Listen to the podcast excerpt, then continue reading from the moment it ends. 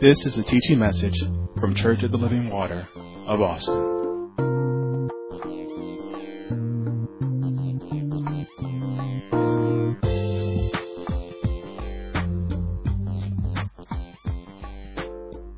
Amen.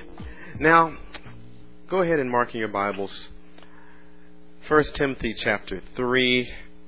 We'll come back to that scripture, but we'll start off in 2 Samuel chapter 7. 2 Samuel chapter 7.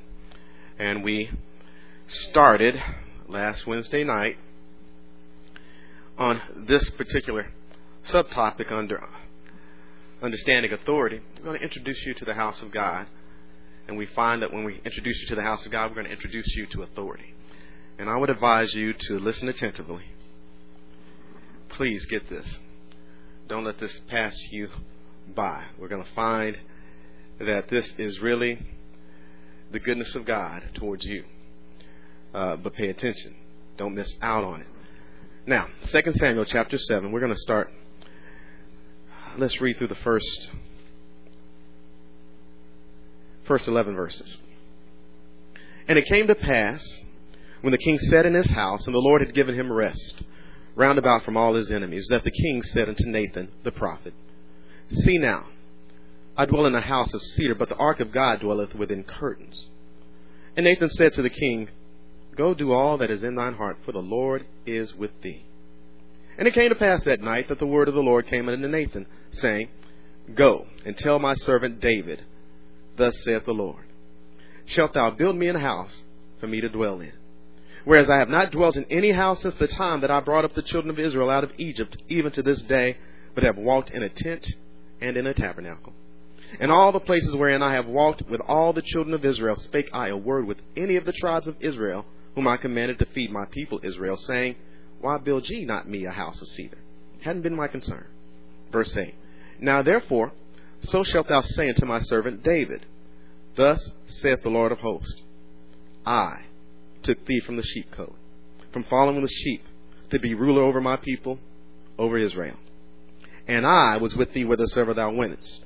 And I have cut off all thine enemies out of thy sight. And I have made thee a great name, like unto the name of the great men that are in the earth. I hope that you hear this. Let me put this in simplicity. While you were resting, I was working. That's what God was saying. You're here because I was working. Verse 10. He says, I'm not done working. Moreover, I will appoint a place for my people Israel, and will plant them, that they may dwell in a place of their own, and move no more. Neither shall the children of wickedness afflict them any more, as before time. So he says there's still more to come. In verse 11. And as since the time that I commanded judges to be over my people Israel, and have caused thee to rest from all thine enemies, again, while you were resting, I was working. Also the Lord telleth thee, I'm not through working, that he will make thee a house. That is so awesome to me. Now, we haven't gotten to, believe it or not, we really haven't gotten to the meat of this yet, but we're getting introduced to the house of God. And I want to make sure that you understand it that which is given to us is given to us on purpose. There's a reason why David goes through asking Nathan. Nathan says yes. And then it's recorded that God comes back to Nathan and says, No, you don't have the final word. I do. He's going to introduce us to the house of God, but first we get introduced to authority. Because remember, we said authority has the final say. And so it's on purpose. He puts this here so we can see wait a minute, Nathan didn't have the final say. God had the final say. He's the authority. And so when we looked at this, we, we looked at some scriptures in the New Testament and we found two words. Well, actually, the word power is used in the New Testament as it regards authority. And there are two Greek words that we found. We found exousia and we found dunamis. And hopefully you remember exousia is the right to act. It is the authority to rule. It is the right to control. Whoever has the exousia has the final say. They have to sign off. It can't get done without their authorization. That's exousia. But then there's dunamis. We get our word dynamite. Its origin comes from the word dunamis. It's not the right to act, it's the might to act. It is the very power to act. It is the might of, in, of force or enforcement. And we said we understood this now that, that we could possibly have the exousia and yet not have the dunamis. We can have the final sign off, but yet not actually have the might. And vice versa. It's possible that we might have the might. You know, on your job, you know they can't get it done without you. But you don't get the final say. So you can have the dunamis and yet not have the exousia. But I told you when we look in the Old Testament, we don't find such distinctions. And we heard, oh, I love this scripture. Once has he spoken. Twice have I heard this. All exousia and all dunamis, it belongs to God. You think you got something? No, it's borrowed. It's on loan. When all is said and done, it all is God's. I hope that you understand this. This is one of the reasons why I say sometimes we get bit lazy with our speech, and it's understandable. You know, we want to be sharp with our words, so we throw authority around, but there's only one authority. Once has he spoken this. Twice have I heard this that power belongeth to God. If there's nothing else you got from last time, know this power belongs to God. All exousia, all dunamis lies with Him who is the Creator. And I like that scripture in Ecclesiastes where the word of a king is there is power. And who in their right mind is going to ask him, What are you doing? We do that so much in the church, we don't even recognize it. We're constantly asking God, What are you doing? What, what is this about? That's why I say, listen attentively. Pay close attention. Do not miss this. Now, I want you to see, keep your ribbon there in 2 Samuel chapter 7, but I want you to see this in 1 Timothy chapter 3. 1 Timothy chapter 3.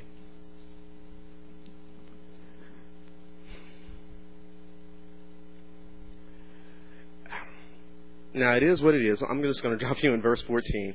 You can read the rest of 1 Timothy to see what he's talking about here. He says, These things. So we're not reading these things, but he's referring to the things he's already spoken, or already written.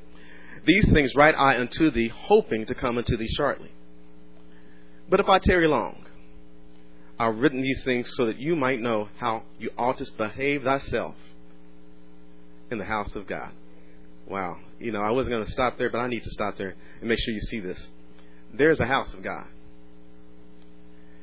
And there's a way you behave in the house of God. Wow. We'll come back to that. Trust me. Listen attentively. We'll hit that. But if I tarry long, that thou mayest know how thou oughtest to behave thyself in the house of God, which is the church of the living God, the pillar and ground of the truth. He identifies for us the house of God right there. It is the church. And if, in case you have not been informed, if Jesus Christ is your Savior, if He is your Lord, if He reigns in your heart, you are the church. So there's the house of God. And I want you to know, again, turn back to 2 Samuel chapter 7. Now we're going to get into more of this. We're going to be introduced to the house of God here in 2 Samuel chapter 7.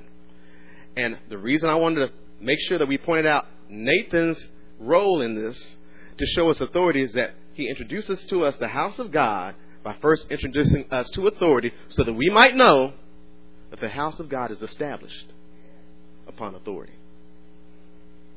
The house of God is established upon God's authority. Now, 2 Samuel chapter 7. Hmm. Let's start again at verse number 11. And we'll read through verse 17.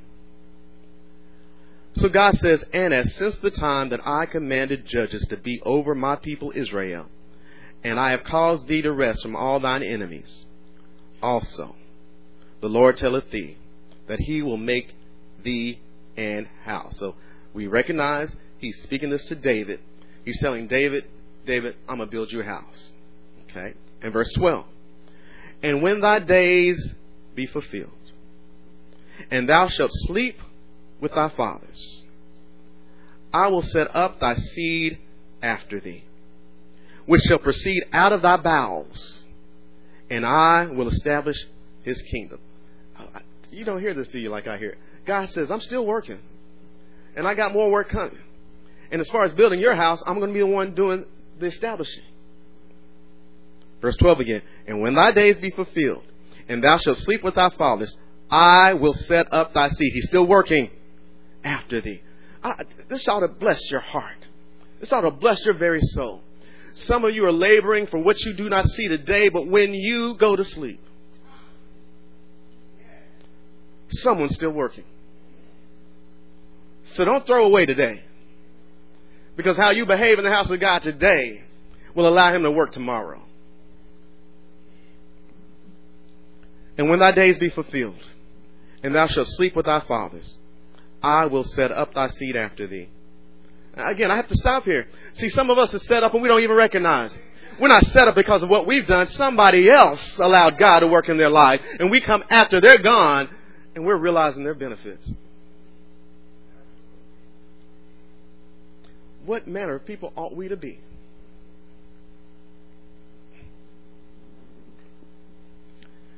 And when thy days be fulfilled, and thou shalt sleep with thy fathers, I will set up thy seed after thee, which shall proceed out of thy bowels, and I will establish his kingdom.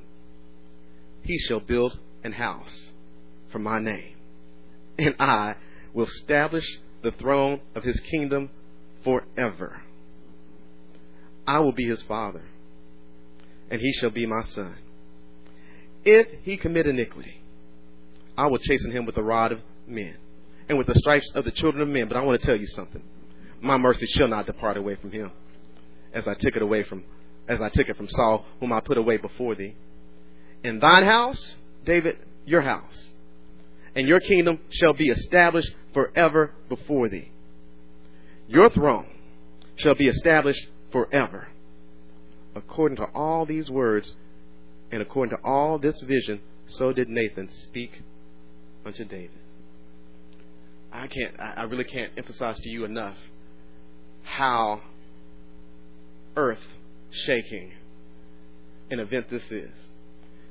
He gives, God doesn't always give details, but He gives, uh, in my mind, a fair amount of details to David. And in giving the details, He's saying, David, I'm going to work to establish your kingdom and your throne. Oh, that's awesome. But what I want you to see and what I want you to understand here is this. When he says, I will set up thy seed after thee, and he shall build a house, I will be his father, he shall be my son. This is all about Jesus. This is all about Jesus. It's not about Solomon. It's not about Solomon. Uh, uh we'll touch on that going forward. But the Son is Jesus Christ. He is the Son. Can I tell you this? Can I just share this with you as well? This is what it means when, in the New Testament, when it says that God did things in mysteries in times of old. See, it's plain to us where we are. It wasn't necessarily as plain to them where they were. But I do tell you this David understood. Not completely, but he understood. Because he has an expectation that's been passed on to him. Wow. That, let me let me slow down. All right. So the son is Jesus Christ. The son is David's going to have many children, and they're going to have many children, but there's only one who's going to sit on the throne. Understand this, and we'll come back to this. We may all be children but we can't all have the same position. You know, I, I, don't know. I'll share this with you just because my mind goes here. One of the movies that I enjoyed was uh, I can't even remember the name of it, but, but uh, you know the the one with uh, Heath Ledger. He played the, the Joker in the Batman movie. Some of y'all y'all like, what you talking about? Anyway, there was this one scene in here when the Joker's taking down all these other crime lords, and he comes in here and he comes in on this one crime lord and and he takes his men down. And after he actually does, away with that crime lord, he has this pool stick. And there are like two or three men there on the ground hurting. He says, You know what? I am accepting applications. Breaks the pool sticks, drops it, walks away, says, But there's only one position open. you see, there's only one position. There's only one who could be the son. There might be many children, but there's only one he's talking about here. And you might all be loved, but we can't all have the same position.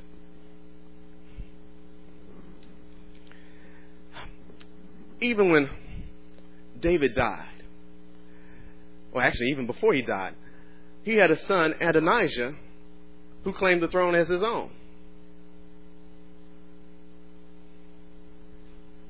But the position was already spoken for. It was going to be Solomon's. It was already declared it was going to be Solomon's. And so when he got that position, I'm sure he's thinking, well, daddy loves me more. I'll say this about God's house. No, no one is loved more than the other. But there's only one throne. And we're not sharing. it's not being passed around. There's only one throne. Accept it. Hmm. Now, the Son is Jesus Christ. He speaks of the house he's going to build David, the house of David. I'm just going to say it, and you're going to have to chew on it. Okay? I'm just going to say it, you're going to have to chew on it. Keep your ribbon in 2 Samuel chapter 7. Turn to Acts chapter 2. The book of Acts chapter 2. So the house of David is the establishment of David's throne. Take my time with this.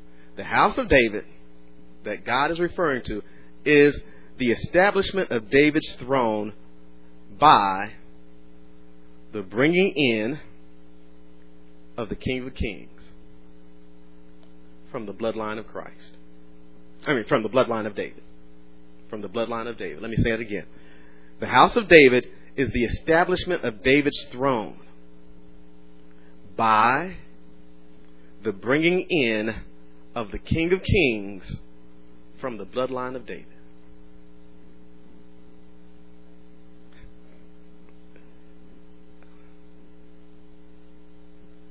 That's just awesome. Again. Chew on this. This is because this is a statement of truth. Search the scriptures. Study it out for yourself. You'll see this. The house of David. Here's what God is working to do. He's establishing David's throne by bringing in the King of Kings. He was always going to bring in the King of Kings. But he's going to build David a house when he brings in the King of Kings. So he's going to establish David's throne by bringing in the King of Kings by the bloodline of David. That's awesome. Acts chapter 2. This is why I am confident that David had an understanding of what God spoke to him through Nathan. Acts chapter 2. Let's start at verse. Let's start at verse 24. And again, we're just dropping in the, in the middle of this sermon. You'll be all right whom God hath raised up. We know who that is. Whom God hath raised up, having loosed the pains of death, because it was not possible that he should be holden of it. For David speaketh concerning him I foresaw the Lord always before my face, for he is on my right hand, that I should not be moved. Therefore did my heart rejoice, and my tongue was glad. Moreover, also my flesh shall rest in hope. Because thou wilt not leave my soul in hell, neither wilt thou suffer thine Holy One to see corruption. Thou hast made known to me the ways of life. Thou shalt make me full of joy with thou countenance. Now, this is a reference, a quote from Psalm 16, which David wrote. And so Peter is saying David spoke this. But he spoke it, verse 25, concerning him. So this wasn't about David, this was about him. Who's him? The same one that God has raised up. Verse 29. Men and brethren, let me freely speak unto you of the patriarch David, that he is both dead and buried, and his sepulchre is with us unto this day. Therefore, being a prophet, and knowing, what did he know? And knowing that God had sworn with an oath to him that of the fruit of his loins, according to the flesh, he would raise up Christ to sit on his throne. He's seen this before, spake of the resurrection of Christ, that his soul was not left in hell, neither his flesh did see corruption. This Jesus hath God raised up, whereof we all are witnesses. Did you see verse 30? David knowing. So he understood this. You know, I'm just going to throw it out here like this, just because. Just because I want to see it. That sometimes, you know, you run across scholars who know a little bit too much, and they trip themselves up with what they think they know. The reason I emphasize that's all about Jesus is because some scholars want to say this first about Solomon and also about Jesus. It's not about Solomon at all. Not at all. But I know the scriptures that trip them up. I know the scriptures that confound them. And maybe some of you out there know that scripture and you're saying to yourself, well, doesn't it say that it was Solomon all along? I'll tell you why. If you come and find me. If you want to know. Now, others, you're like, hey, I don't know what he's talking about. That's fine. But others think they know some things. And I will reveal to you how, in all honesty, you don't need books, you need the Holy Spirit. But it's all about Jesus. Nothing about Solomon. And David understood it was about the promised Christ. And so, what's the house of David? He understood that God was saying, I am going to bring in the King of Kings through your bloodline. They're going to have your name, they're going to have your DNA. Oh, that's awesome. Oh, that's that's just awesome. Here it is. If you will, it's, it's almost like God gave him a eulogy before he left. And not just anybody, but God gave you a eulogy. But how does that send you to your grave? With hope, with great expectations, with confidence. Hmm. So again, 2 Samuel 7, we're getting introduced to the house of God. He, he, we want to make sure we understand the son he, who he talks about is the son Jesus Christ. The house of David is God saying, I'm going to work to bring in the King of Kings. But in that working, I'm going to bring him through your bloodline. Now, turn to Matthew chapter 16. Matthew chapter 16.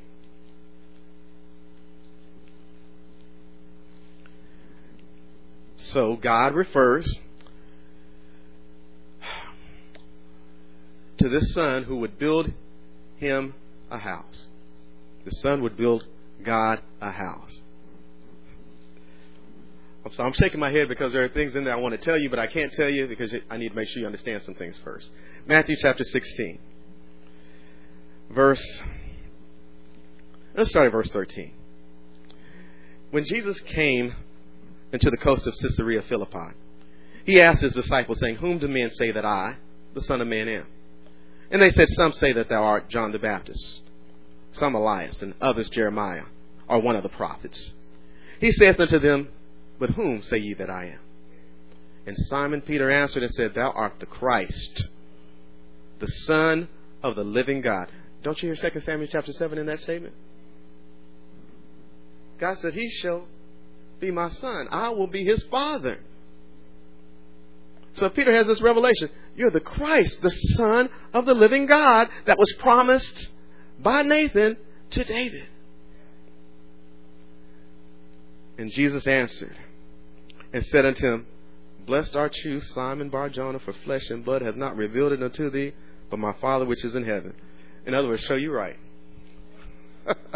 show you right. Oh, wow. Blessed art thou, Simon Barjona, for flesh and blood hath not revealed it unto thee, but my Father which is in heaven. And I say also unto thee that thou art Peter, and upon this rock, look who's working, I will build my church. And the gates of hell shall not prevail against it. So he says, You're right, Peter. I am the one that was promised to David that would build God a house, but here's what I'm building. I will build my church. Oh, now we see 1 Timothy chapter 3 combined with this in our understanding, and now we understand the house of God is the church. And this gets me, this is for the Father. Now, here's the thing that gets me about this. this is why I was shaking my head about this. What gets me is that when we read 2 Samuel chapter 7, remember how I said that the summary of it is God says, I'm working. Then we get to a point in 2 Samuel chapter 7 where he says, and the son I'm promising you is going to do some work. Only two people are working there God and the Son. And then I hear the Son say, The Father worketh hitherto, and I work. Oh, he just confirms it over and over and over again. See, here's what it is. What do we offer unto God? God says, I don't want what you can bring me because your effort means nothing to me. I'll do all the work. And then when my son comes, he's going to work just like the father. But understand what happened when God worked. David rose and David got rest. Let me say this again. Understand what happens when God worked. Puny man got blessed. Puny man had peace. Puny man got more I'm sorry. Puny man didn't get what he deserved. He was blessed above what he deserved. And if God didn't work, we'd get what we deserve.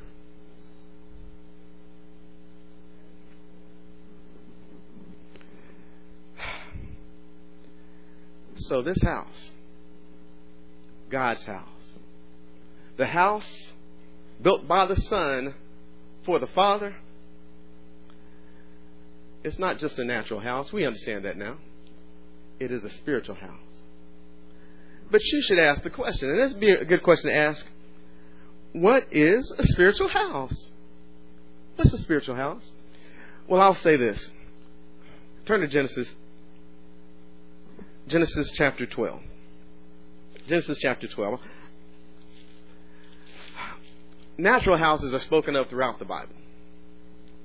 And we're going to use the natural house to help bring us into understanding of what the spiritual house is.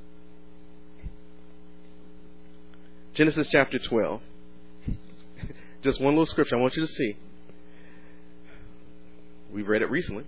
Now the Lord had said unto Abram, Get thee out of thy country, and from thy kindred, and from thy father's house, unto a land that I will show thee there's a natural house written of throughout the scriptures called the Father's house. Now, this is a direct reference to Abraham's father. Abraham had a father, and Abraham's father had a house. now, when we talk about the a father's house, it's not about the when God says to Abram, Get thee out of thy country and from thy kindred and from thy father's house. When he gets to thy father's house, he's not talking about a physical structure. We can understand that. He's not talking about literally just, because if that was the case, then I could just move next door. That's not what God is saying at all. There's more to a father's house than where you physically dwell. We're talking naturally so that we can start to understand spiritually. It's about the family structure. Okay? it includes it includes wife, children, grandchildren, great grandchildren, in laws, all who are joined to the Father. It includes everyone who's joined to the Father. Look at this about Abraham, Genesis chapter 19. I'm sorry, 17. 17. Circumcision. Genesis chapter 17.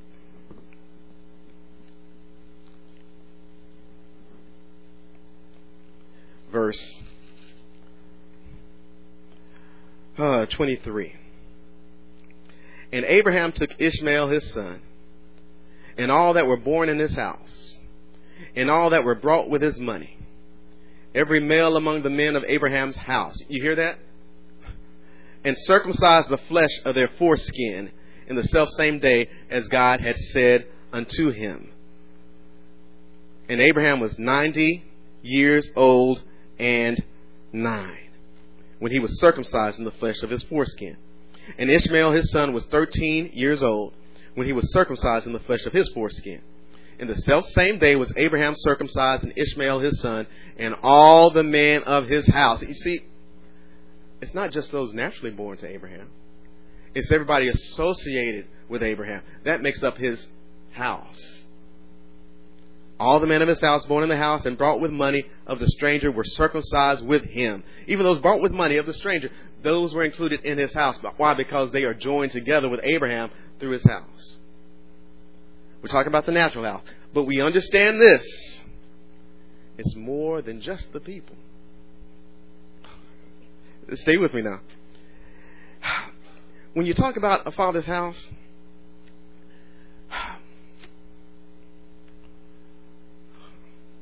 I want to say it this way.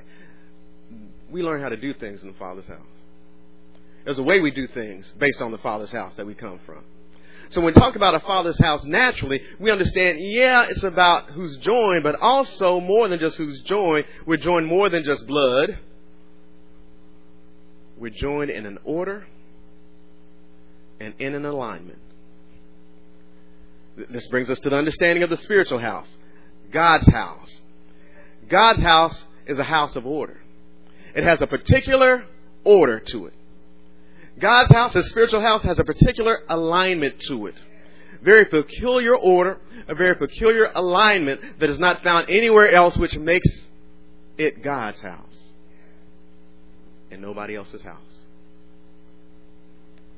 So there are people that are joined there, but there's an order, there's an alignment oh, uh, let, let me keep going. Here's what the alignment includes. We're talking about God's house. Here's the alignment. It includes relationship. It includes friendship.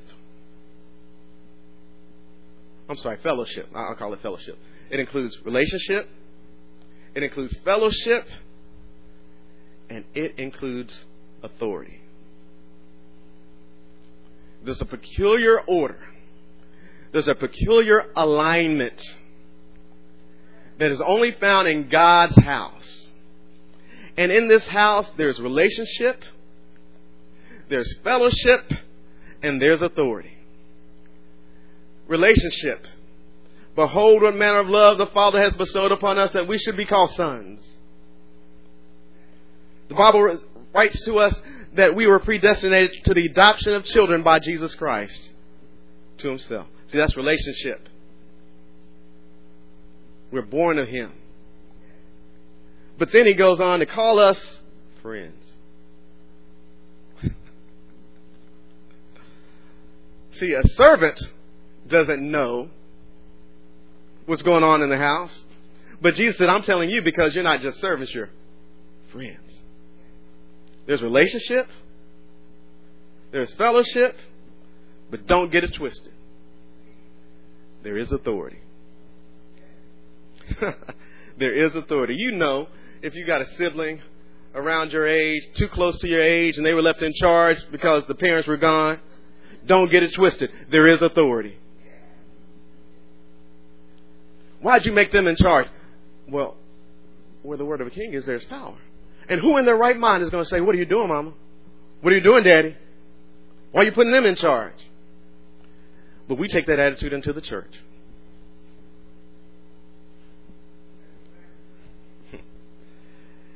And mom and daddy may have tolerated it, but it does not go in the house of God. Honestly, what makes it Father's house is the authority. It's really what makes it Father's house. See, when I'm in my Father's house, I stick to the order of my Father's house. You've heard him say it. I don't care what they do. You're not in their house. You're in my house. You might change addresses, but the phrase stays the same. Because it's not about the physical location. There's an order and there's an alignment. If you're going to be in this house, you got to stay in order. You got to stay in alignment.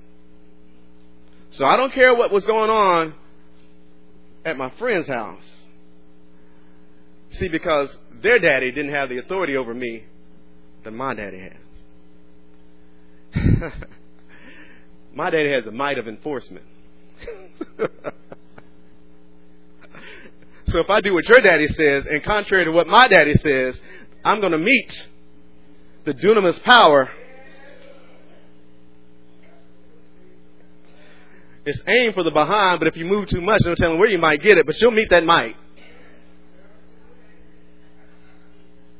So I stick with the order of my father's house, regardless of what you do in your house. See, a lot of our tendencies we pick up because we were disciplined into those tendencies. And that discipline came because we were in a house that had its own order. Where I could go, where I couldn't go. Some of you still can't go where mama and daddy said you couldn't go. Why? Because you've been disciplined to it. You got it from the house.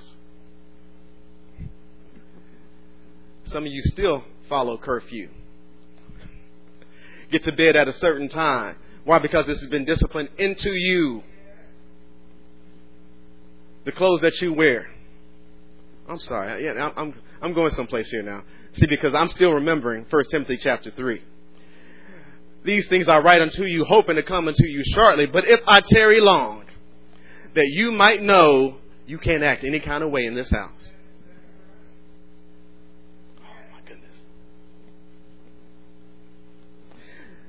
What we get mixed up with is we believe because we're sons, because we're children, we can get away with anything we want to.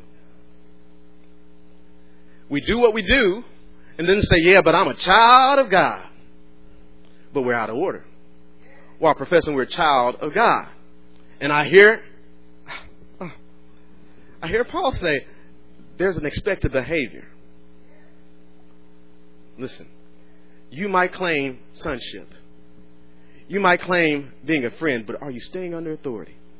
Are you staying with the order? I'm sorry, I, I just got to say it like this, right? So when you get a tattoo, is that the order of the house?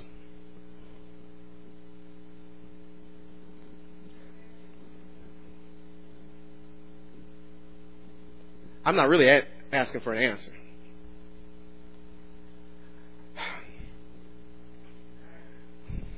When you get pierced in various places of your body, while you claim to be a child, while you claim to be a friend, is that his order?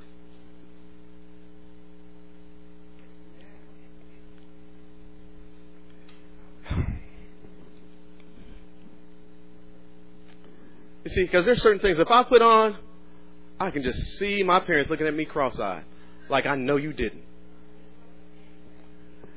And I might say, but it's the latest fashion. Everybody's wearing it. My favorite artist is doing it. I'm just keeping up with everybody else. But that's not the order of this house.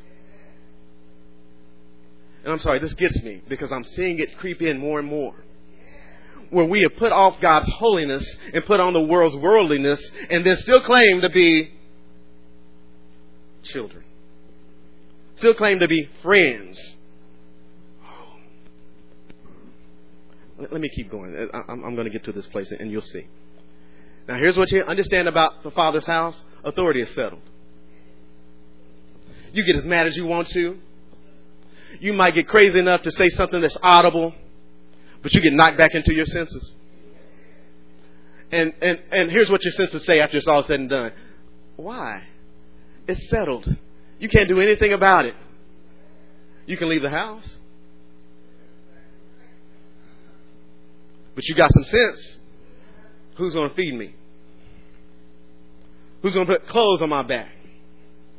Who's going to pay for my phone bill? That's where we get we're spoiled.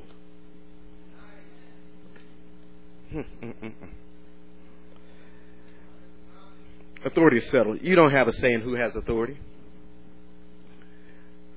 We're talking about God's house. Power belongs to God.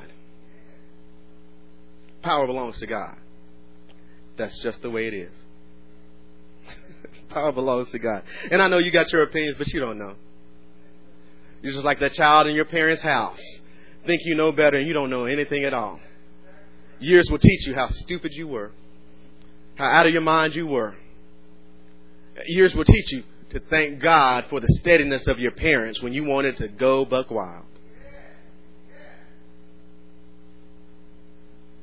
I know we have our opinions, but God is the authority. Whatever authority you think you may have in the church, the house of God, you don't have the authority.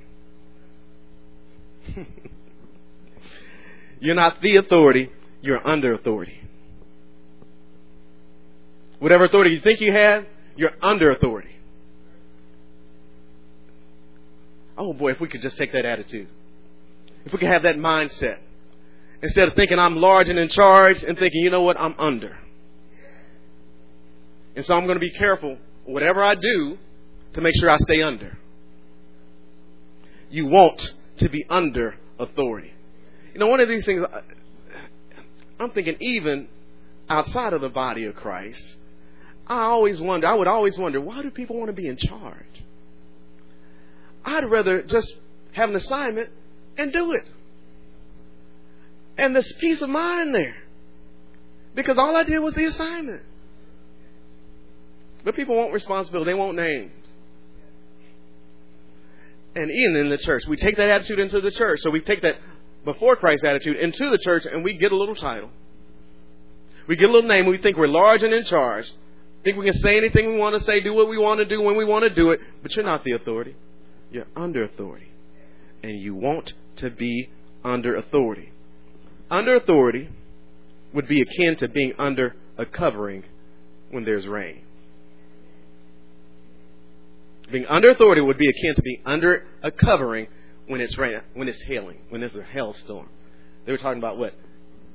Grapefruit size hail the other day? You want a covering. You want a sure covering. When you stay under authority, what you do is you secure your place under that covering. Because I'm going to tell you, the storms are going to come. And they won't be a half inch. They're going to be flood measures. There's going to be severe storms. They're going to tell people to look for shelter. But you stay under authority, whether it's sunshine or rain, when the severe weather comes, you got a covering. You got a covering. Why do you want to be under authority? Because there are benefits of being under authority. Here are the benefits of being under authority. Dunamis is on your side. when I'm under authority, dunamis is on my side. Remember what I said? If you would act out of character. As a child in your parents' house, not liking what your parents tell you to do, and you get hurt, you will meet the dunamis of the house. And it will not be on your side. And it will hurt. But when you've done all that you've been instructed to do, when you've been the child that you're supposed to be, when you stayed with the order, then there's dunamis that's on your side. That might is for you and not against you. Again, all these things naturally we understand. Go and do the thing that your parent does not want you to do. And then ask them for something.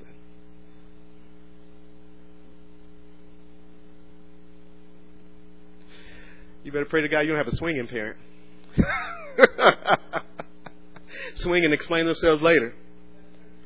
See, but when you stay under authority, then you have the assurance that your needs are met. See, don't stay under authority, and you have no confidence before your parents that your needs are going to be met. But when you stay under authority, there's dunamis on your side, needs are going to be met, and then there's provision. I, I, I like this. Provision might include needs that are met, but it goes beyond needs that are met. Just because.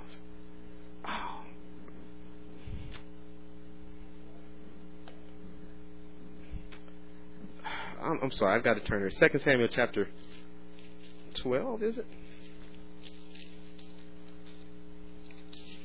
2 Samuel chapter 12. Yes, it is.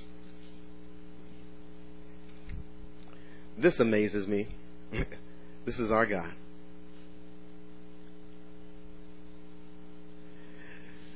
Now, here's after David commits his sin with Bathsheba.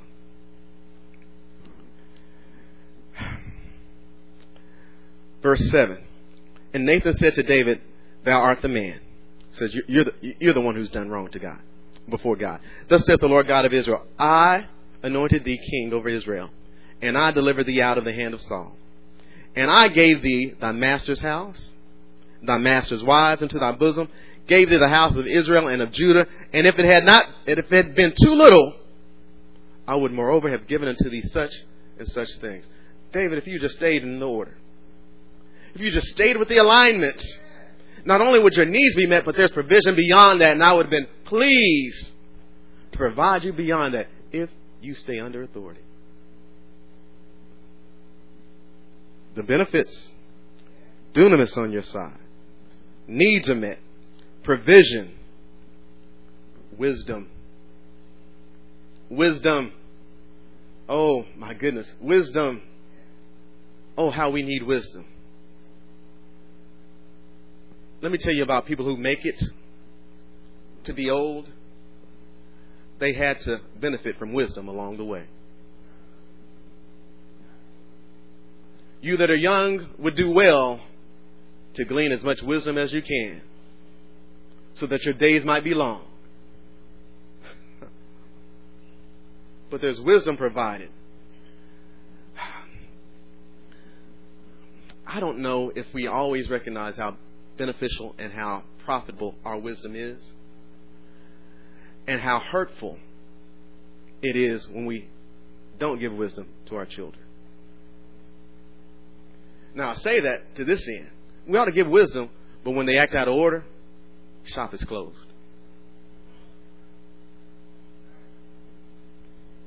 When I tell you to, but you do contrary to what I tell you to, no wisdom. And trust me, you will need wisdom. You will need wisdom. But that's a benefit of being under authority.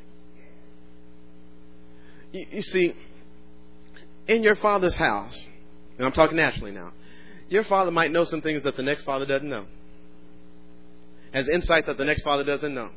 Surely, if anybody should benefit from that wisdom, shouldn't be the people of that house?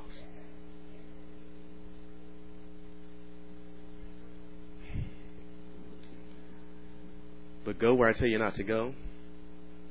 Do what I tell you not to do. Hang with who I tell you not to hang with. All the benefits that you should have. It's like you're not a member of this house. Mm-mm-mm-mm. Benefits of being under authority. Dunamis on your side. Needs are met. Provision. Wisdom.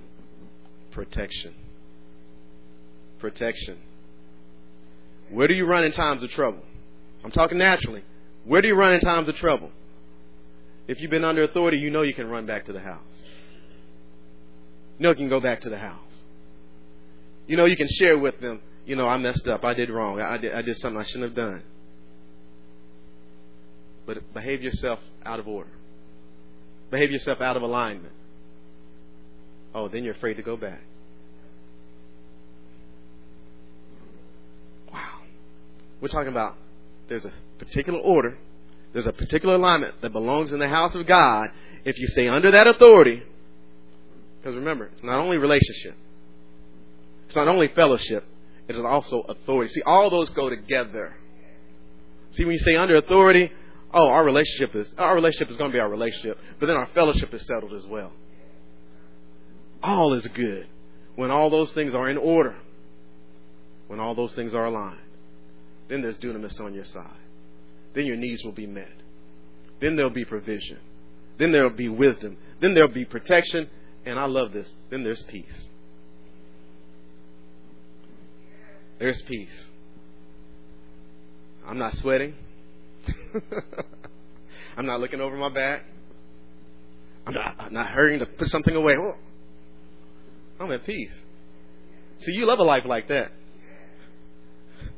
That's a life not being on the run, not trying to hide things, not trying to cover a lie with another lie, not trying to cover up a sin with another sin.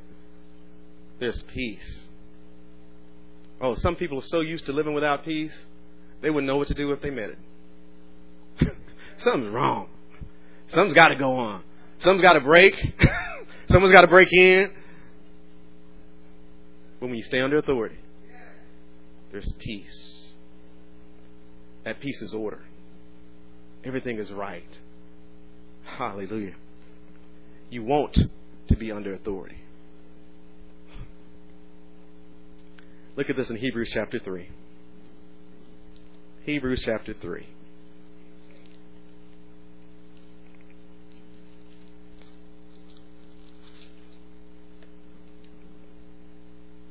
Hebrews chapter 3. This is what a house. Hebrews chapter 3.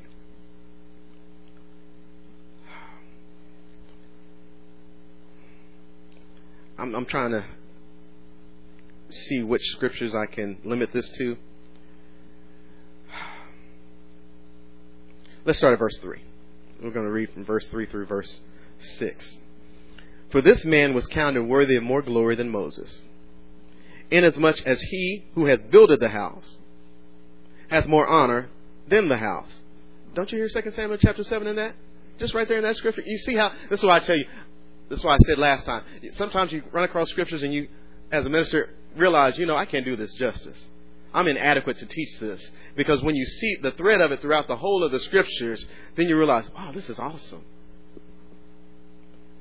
For this man was counted worthy of more glory than Moses, inasmuch as he who hath builded the house hath more honor than the house. For every house is builded by some man, but he that built all things is God. And Moses verily was faithful in all his house as a servant hallelujah, for testimony of those things which were to be spoken. You know what servant speaks to? Servant speaks to authority. At the same time, God also said, told Aaron and Miriam, How dare you speak against Moses? See, because I don't fellowship with him like I fellowship with everybody else. I don't fellowship with him with dark sayings. I fellowship with him face to face. See, because in this house, you got you got to take all three. You got to take relationship, you got to take fellowship, and you got to take the authority. That's the order and the alignment. All of it has to come together. And Moses verily was faithful in all his house as a servant. He stayed under authority for testimony of those things which were to be spoken after. But Christ as a son over his own house whose house are we? Now, I, I, want to stop right there and I want to make you think about this. This scripture is so lovely. We repeat it so often. But do you really think about this? Christ as a son over his own house. Christ as a son over his own house. Think about that again. Christ as a son over his own house. How does a son claim the house unless the father is out of the way?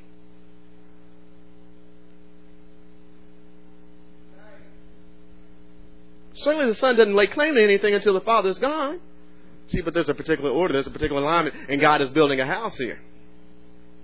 The father didn't die, the son did. And when the son died, now this is something else.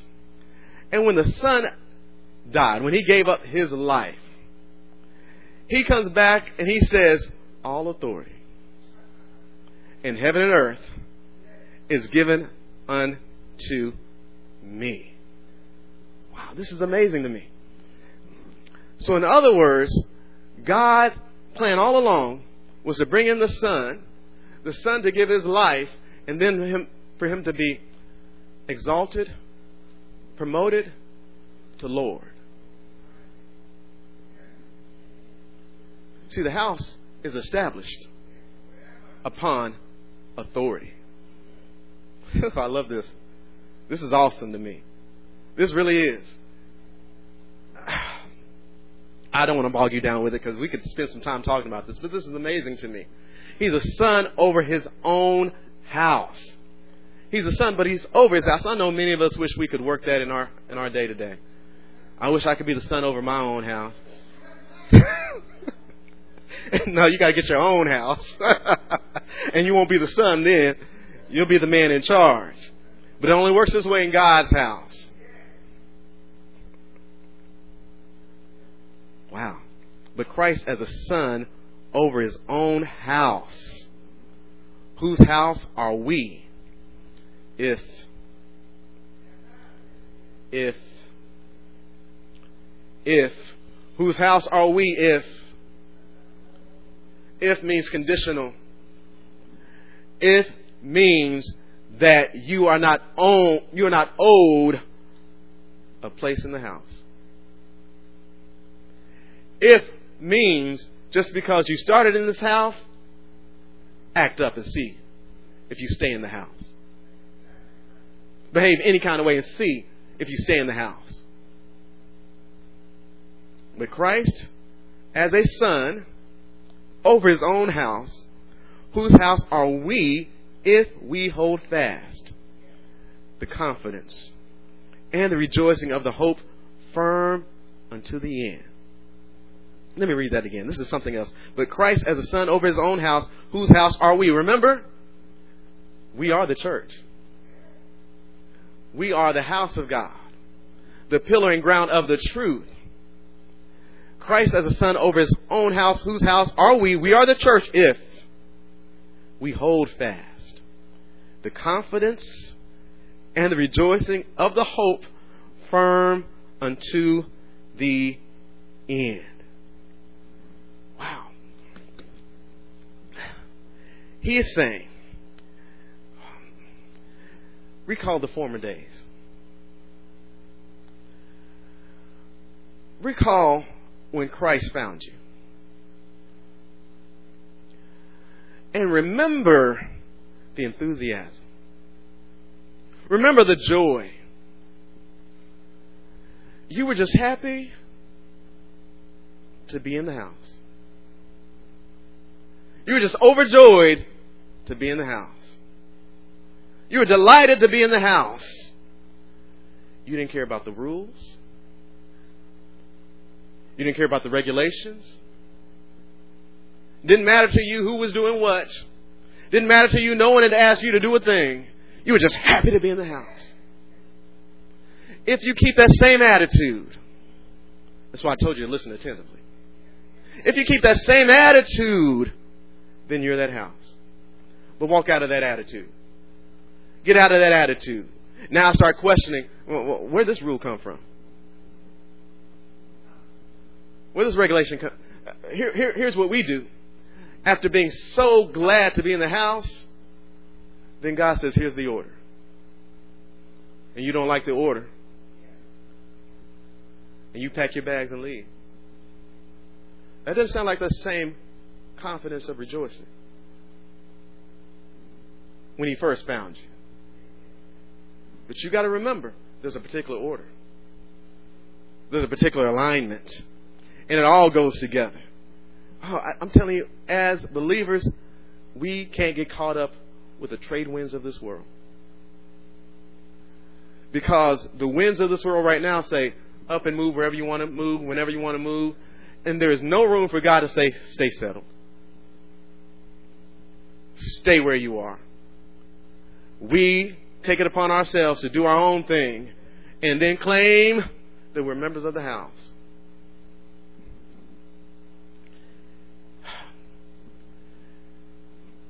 God's not kicking anybody out of church. You know what I mean by that? He's not making anybody leave. But you can be sitting there and not a member of the house. And when you're not a member of the house, you know what you don't get? You don't get dunamis on your side. You will fill those chairs and be frustrated. When you are not a member of the house, but a member of the church, it will be spoken, but you'll get no wisdom.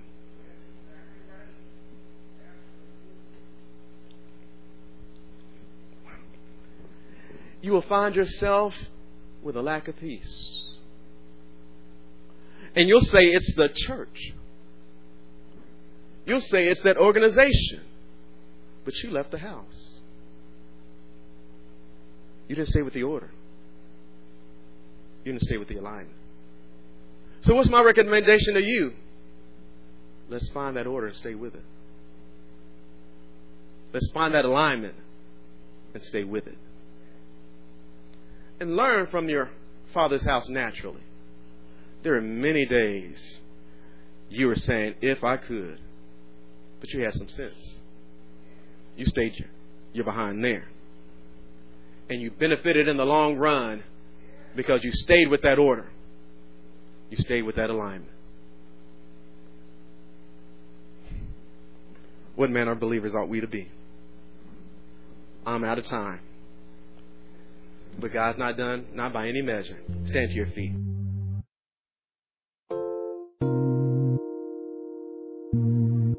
This has been a teaching message from Church of the Living Water at Austin. For more information about our ministry, please go to our website at livingwateraustin.net.